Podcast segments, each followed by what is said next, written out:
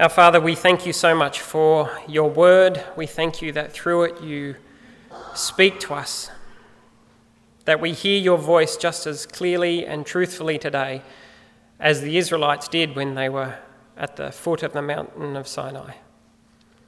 We pray, Lord, that you will open our ears to your voice and give us hearts that are willing to obey and live as your people in accordance with your word. In Jesus' name, amen.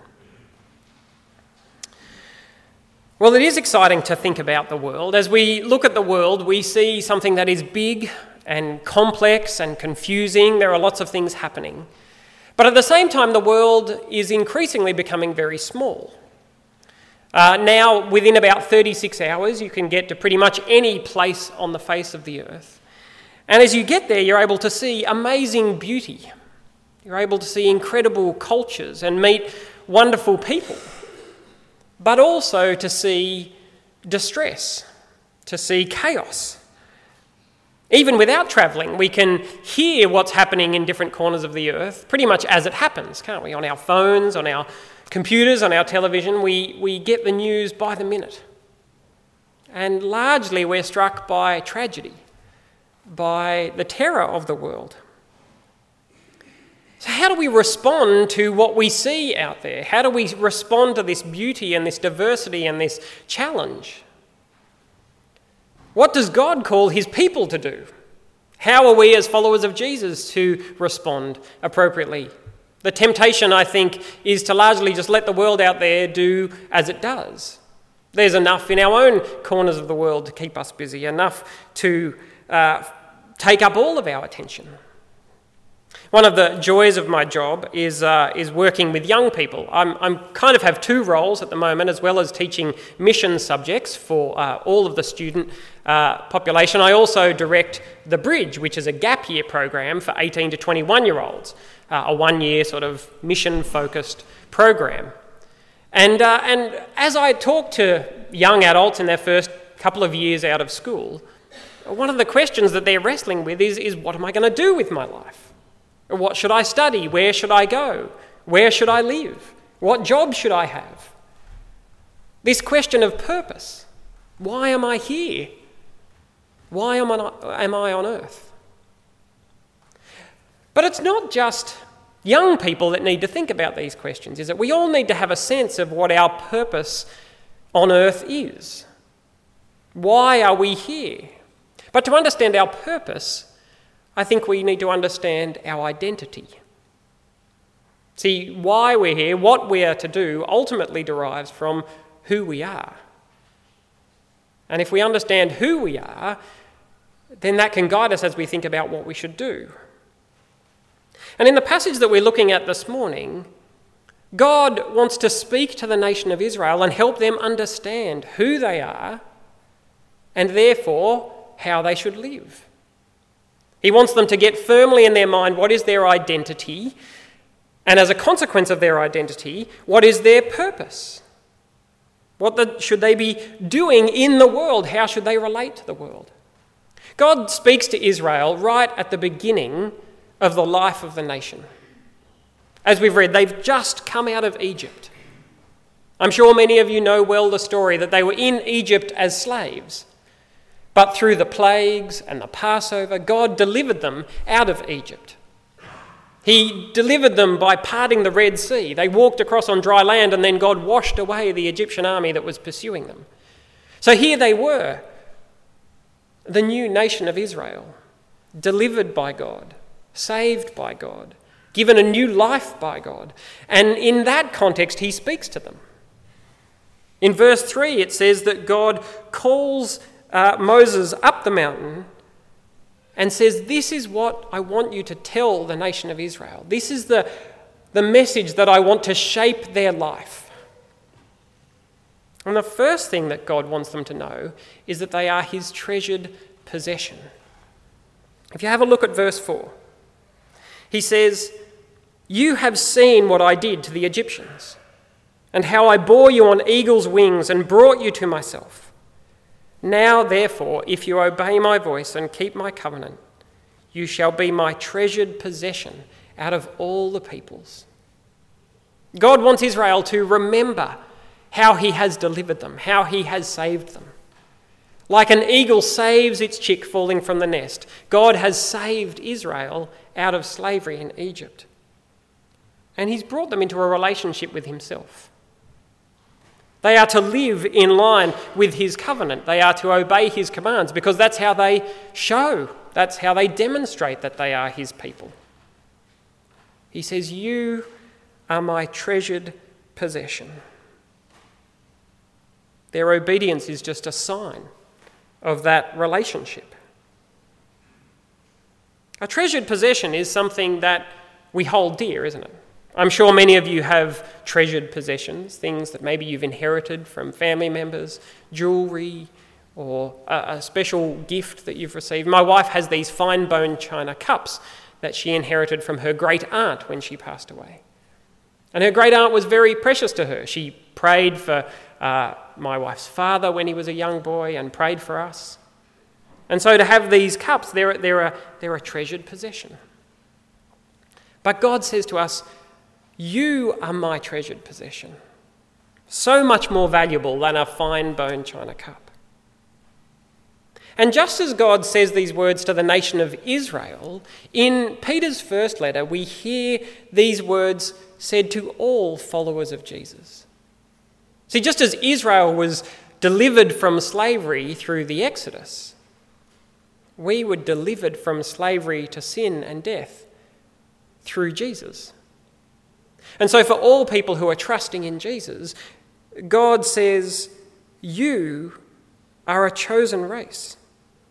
You are a royal priesthood, a holy nation, God's own people in order that you may proclaim the mighty acts of him who called you out of darkness into his marvelous light. Once you were not a people, but now you are God's people. Once you had not received mercy, but now you have received mercy.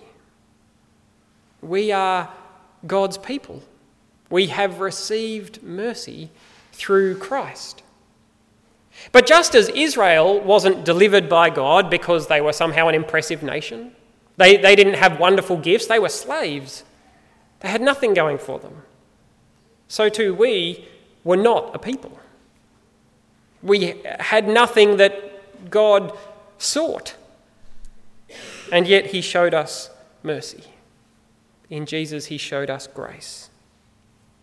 When I was a child, I lived in a number of small country towns. That's where my father was an Anglican minister. We were in one little town called Harden Murrumburrah. Has anyone ever been to Harden Murrumburrah?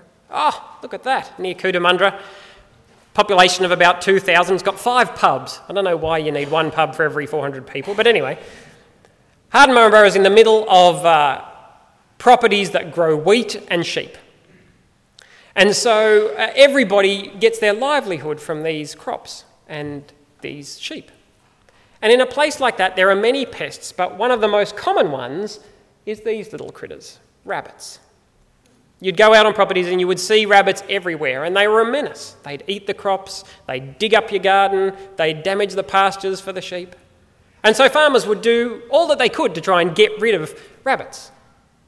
One day, my father, though, went out to uh, a friend's property. Was helping do some work, I can't remember what, normal sort of pastoral visit, you know, fell a tree or something. And he came back with this little cardboard box. And he gave it to my siblings and I, and he said, This is for us. And we opened it up, and what was there? A baby rabbit. He said, We're going to keep this as a pet. Now, even though to all of our neighbours these things were pests, this had nothing in it that was valuable. And yet it became part of our family. We gave it our best food scraps and fed it water and kept it alive. And that little rabbit lasted probably three times as long as it would have if it had been in the wild, lived about nine years. See, there's nothing about us that deserves God's grace and mercy. And yet He has loved us. And He has drawn us to Himself. And He says, You are my treasured possession. We need to let that understanding of our identity shape the way we relate to the world. Because the world around us gives us all sorts of other reasons to think about our role, all sorts of other identities. What our job is, how much money we have, what marks we get at school, how we look on Instagram or Snapchat, all of these other things that define who we are in the world's eyes. Yet we need to tune our ears to God's voice and let and hear what he says to us. You are my treasured possession. Let that shape how you relate to the world around you. Let that reality be what guides your view of the world. And so God goes on to explain to the nation of Israel what it means to be his treasured possession, what it means to be his chosen people.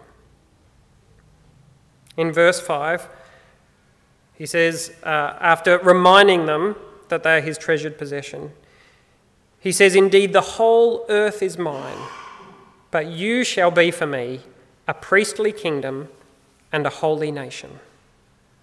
You shall be for me a priestly kingdom and a holy nation. That's our purpose. But notice what he reminds Israel of before that. He says, Indeed, the whole earth is mine. God is the God of the whole world. God is the God of every nation. God spoke the world into being, and God created man and woman in his image. All people are his. But as we look around the world, we see an incredibly diverse population. I want us to just think for a moment about the population of the world. In the world, there are about 7.5 billion people. That's seven and a half thousand million. That's a lot of people. but these people are very different, as I'm sure you know. Just to give you a little bit of an idea, about two and a half billion, about a third, call themselves Christian. Now we know that within that population there are many who perhaps haven't really understood the gospel of grace but they certainly have access to it. But then there are also about 5 billion others who follow all sorts of other religions 1.8 billion Muslims, a billion Hindus, half a billion Buddhists, 800 million who have no religion, 900 million who follow all sorts of other religions. The world is a diverse place. And these people live in all sorts of different contexts. Now, more than half the world's population live in big cities. We're getting increasingly, increasingly urbanized. And yet, there are still many who live in little villages. There's nearly a billion people living in slums in big cities. But all of these different people, God says, are His.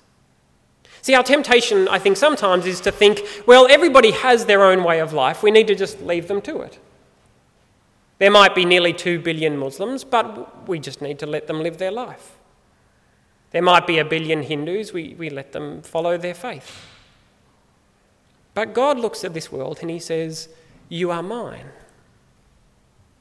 So, that small girl that lives in a village in the state of Uttar Pradesh in India, the most populous, the most densely populated state in the world, her father pulls a rickshaw. Her mother mends people's clothing. She, they together earn less than a dollar a day. They followed Hinduism because that's all they've ever known. And yet God says, You are mine. To that woman who lives in slums in Bangkok and has a little store. She rises early so that she can make an incense offering to the statue of the king of Bangkok, who's viewed as divine. But she follows the ways of Buddhism because that's all she's ever known. But God looks at her and says, You are mine. To the businessman who works in the CBD of Tokyo, working long hours for a big multinational company, barely seeing his family so that he can have reputation in his workplace. Follows the traditional faith, Shintoism of Japan, but really doesn't. And doesn't know the first thing about Jesus. God looks at him and says, You are mine. I recently had the opportunity to visit this little island in Indonesia. Uh, there's about 1,500 people that live on this island. It's a tiny little place, and every square inch of the island is covered in houses. There's probably about 1,000 adults, 500 kids. We stayed with them for about three nights. There's a school on the island, but there's no hospital or doctor. There's a mosque, in fact, that's the biggest building on the island, but there's no church. There are no Christians at all. Everyone on this island follows Islam. And they told us that before we had visited, they had never had foreigners stay on the island. See, even if somebody on this island wanted to know about Jesus, there's nobody they could ask. No one can tell them. And yet God looks at these people and he says, You are mine.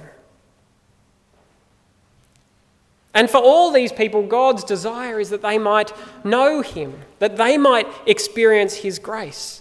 We were all created to worship him. In Psalm 67, it says, May the peoples praise you, God. May all the peoples praise you. May the nations be glad and sing for joy, for you rule the peoples with equity and guide the nations of the earth. May the peoples praise you, God. May all the peoples praise you. See, this is the cry of God's people. We can't just leave all these people in their ways. They are His and they were created to worship Him. And that's why, as God's chosen people, as His treasured possession, God calls us to be a priestly kingdom. See, in verse 5 of Exodus 19, he says, You shall be for me a priestly kingdom and a holy nation. Now, what's a priestly kingdom? Well, it helps us to think about what a priest does. In, in nearly every religion in the world that has priests, priests function as mediators. They're the go between between people and God. So a Hindu priest eh, helps people make offerings to the pantheon of gods. God says to the nation of Israel, You are to be a priestly kingdom, a, a, a kingdom of priests. Now, what that means is that they are to function as a priest for the other nations. Like, as a kingdom, they are to be a priest, a mediator a go between between the nations of the earth and God. See, God didn't choose his people so that they might, because he loved them only. God chose Israel and called them to himself so that the nations might see his love lived out, that they might be drawn to his love. And this role of being a, priestly kingdom is equally true for us as followers of Jesus. That's why 1 Peter echoes these words. He says, You are a chosen people, a royal priesthood, a holy nation, God's special possession. Why? That you may declare the praises of him who called you out of darkness into his wonderful light. So that's what it means to be God's chosen people. It, it, it's that we exist to declare His praises. We exist to let the world know about the grace that God has, that grace that moves us from darkness to light. These many people, this world that is God's, needs to hear this message of salvation and life that we have in Christ. But it's not just through our words, notice. In 1 Peter, he goes on a couple of verses later I urge you as foreigners and exiles to abstain from sinful desires which war against your soul, live such good lives among the pagans, or as the NRSV says, live such honourable lives among the Gentiles, among the nations, that though they accuse you of doing wrong, they may see your good deeds and glorify God on the day he visits us. See, through our words, as we declare the praises of God, and through our deeds as we live good lives among the nations. We help these many people that are God's.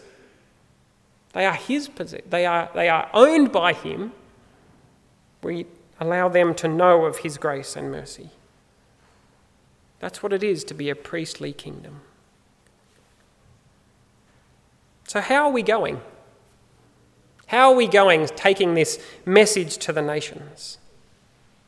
How are we going as God's priestly kingdom? Are his people fulfilling this role? Well, it's wonderfully encouraging to look back over history and to see the way God has worked through his people to draw many to himself. The modern mission movement, in many ways, started in earnest with William Carey after the Great Awakening, the end of the, the 18th century. And from then, we saw many, many more people going to the nations, taking this message of hope and light. And God has blessed that endeavour greatly, especially over the last 100 years. Back in 1900, the mission movement was really starting to gain momentum.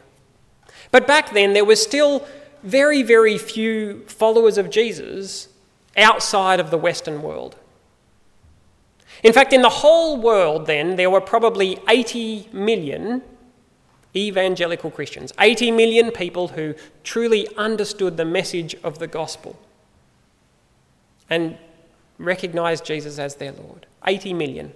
But only 5% of them were in the non Western world. Nearly everybody was in England, America, Australia. But then, if we fast forward to today, just 100 years later, that number of people who know the gospel, evangelicals, is almost 10 times that. 750, nearly 800 million evangelicals in the world. And remarkably, the vast majority of them now are in the non Western world. See, God has brought great growth uh, of the work of the gospel in South America, in Africa, in Asia. He's doing wonderful things, drawing people to himself. Here are some examples. The nation of Kenya. In 1900, there were almost no Christians there at all. But now, there are nearly 50% of the population are evangelicals. They, they have heard the gospel and responded. 20 million people. The nation of Brazil. Evangelical population is about 26%, more than a quarter of the nation. It's the largest nation in South America. 51 million people call Jesus Lord. Or even China, the most populous nation in the world. Nearly 6% of the population of China are Christian, uh, almost entirely evangelical. That's 75 million people. God is doing amazing things, and we should give thanks because this is the fruit of those missionaries that have gone out. God has worked through his people to draw people from many, many different nations to himself. But the task is far from over. There's much more to be done. Let's think again about those 7.5 billion in the world. You can really think about this population of the world in three groups. About 2.5 billion, as I said before, the blue section, are Christian. It's about a third of the world. Now, there are many of them who don't truly understand the gospel, as we said before, but they have Bibles, there are churches, there are many uh, there who can teach them. At the bottom, you can't read the words unfortunately, but there's about 2.9 billion who have heard the message of Jesus, who have Christians living among them, who have Bibles that they can access, but they are not followers of Jesus. So 2.9 billion. And they're the people that we go to work with. They're the people that live down the street. The people in our own community who follow other faiths. They don't follow Jesus, but they live alongside people who do. Part of our role as God's priestly kingdom is to be taking the message of God to them in our community, in our, in our schools. But then there's this other group, this red group. About 2 billion people who have never heard the message of Jesus. And the reason they haven't heard is because there is nobody living among them who knows it. Like that island in Indonesia that just has no Christian witness at all. But there are huge chunks of the world, nations like Bangladesh, places like uh, Uzbekistan and Tajikistan in Central Asia. Millions and millions of people, among whom there are no Christians. They don't have a Bible. They can't hear the message of salvation. And these are the people that God looks at and says, They are mine. And we, his people, as his priestly kingdom, have a responsibility and, and a privilege to be able to take the message to them so that they might hear this message of hope and life. But sadly, we don't send many there. What proportion do you think of all the missionaries in the world serve among this population? Very close. About 3%. That's about 12,000 missionaries in total serving among these 2 billion. That's about one missionary for every 175,000 people. That's quite a task. It's a bit overwhelming, isn't it? But there is great need. The task is not over. God is doing wonderful things, and, and He's demonstrated His desire to draw people from many nations to Himself and to establish His church among all sorts of different communities. But there is still much work to be done. So, how should we respond? What does it mean for us here in Ashfield to be God's priestly kingdom? What does it look like for us to be a treasured possession? Well, I think there are three things that we should all be seeking to do. The first thing, I think we've got these on a slide, is we should be praying. We should be praying for those who've never heard. Oh, thank you. I forgot these slides. If you see here, this is where the non Christian population is, right? You can see all of them. The world is a bit hazy there, but this is East Asia, around Central Asia. If you go to the next slide, this is where the missionaries tend to go. Now, if we overlay those, and please excuse my terrible editing, you can see that sadly many of our missionaries, most of our missionaries, are going to places of need, but perhaps not where the greatest need is. So, how do we respond? The first thing we must do is pray. When in, at the end of Matthew's Gospel, uh, uh, not the, uh, sorry, the end of chapter 9 in Matthew's Gospel. It says that Jesus saw the crowds and he had compassion on them. And he says to his disciples, The harvest is plentiful, but the workers are few. And what's his command then? Pray. Ask the Lord of the harvest to raise up workers for his harvest field. It's interesting that the first thing Jesus says isn't, therefore, go to the harvest field. The first thing he says is, pray. And no matter who you are or where you live, as part of God's priestly kingdom, I believe that we are commanded to be praying for those who haven't heard, to be praying that God might raise up workers for this harvest field, to go to those nations where there is very little Christian witness. Pray that He might be raising up workers from our community, raising up workers from here at Christchurch Inner West. And He has been doing that. And that brings us to the second task. Maybe you are someone who can go, but for many of us, that's not the case. But like me, you can be someone who sends to help raise up future workers, to prepare people to go. Are you praying that there'll be people in your church, in your congregation, in your community who God would raise up as workers for the harvest field? And he's already been sending people out Dan and Mel Kiat, who are in East Asia. Toby and MG, who have been in South Asia. Elizabeth, who's also been working with them in South Asia. These are people from among you who have been sent out. But pray that God might raise up more and more workers for his harvest field. And do what you can to help them go. Support them as they prepare, support them as they go. John Piper says that in response to God's mission, there are three options you can go, you can send, or you can disobey. Not a bad summary. Most of us don't go, but we must be actively involved in sending.